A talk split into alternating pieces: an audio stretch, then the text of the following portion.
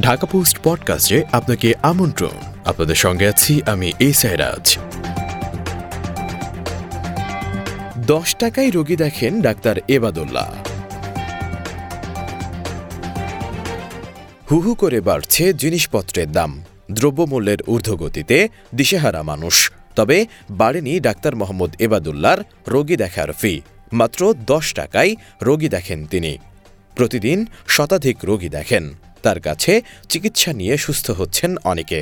অল্প খরচে চিকিৎসা সেবা পেয়ে খুশি রোগী ও স্বজনরা। টানা তেতাল্লিশ বছর ধরে এভাবেই চিকিৎসা সেবা দিচ্ছেন গরিবের ডাক্তার খ্যাত এই চিকিৎসক।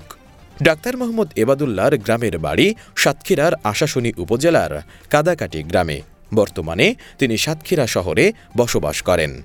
উনিশশো সাতাত্তর সালে রাজশাহী মেডিকেল কলেজ থেকে এমবিবিএস পাশ করে চাকরিতে যোগদান করেন তিনি। এরপর জনস্বাস্থ্য অধিদপ্তরে দীর্ঘদিন সততার সঙ্গে দায়িত্ব পালন করেছে। সর্বশেষ দু হাজার নয় দশ সাল পর্যন্ত সাতক্ষীরার সিভিল সার্জন হিসেবে দায়িত্ব পালন করেন তিনি।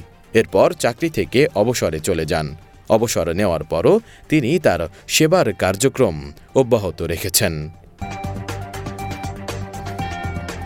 শুনছিলেন ঢাকা পোস্ট পডকাস্ট, দেশ বিদেশের সব প্রান্তের সর্বশেষ খবর জানতে ভিজিট করুন ঢাকা পোস্ট ডট কম।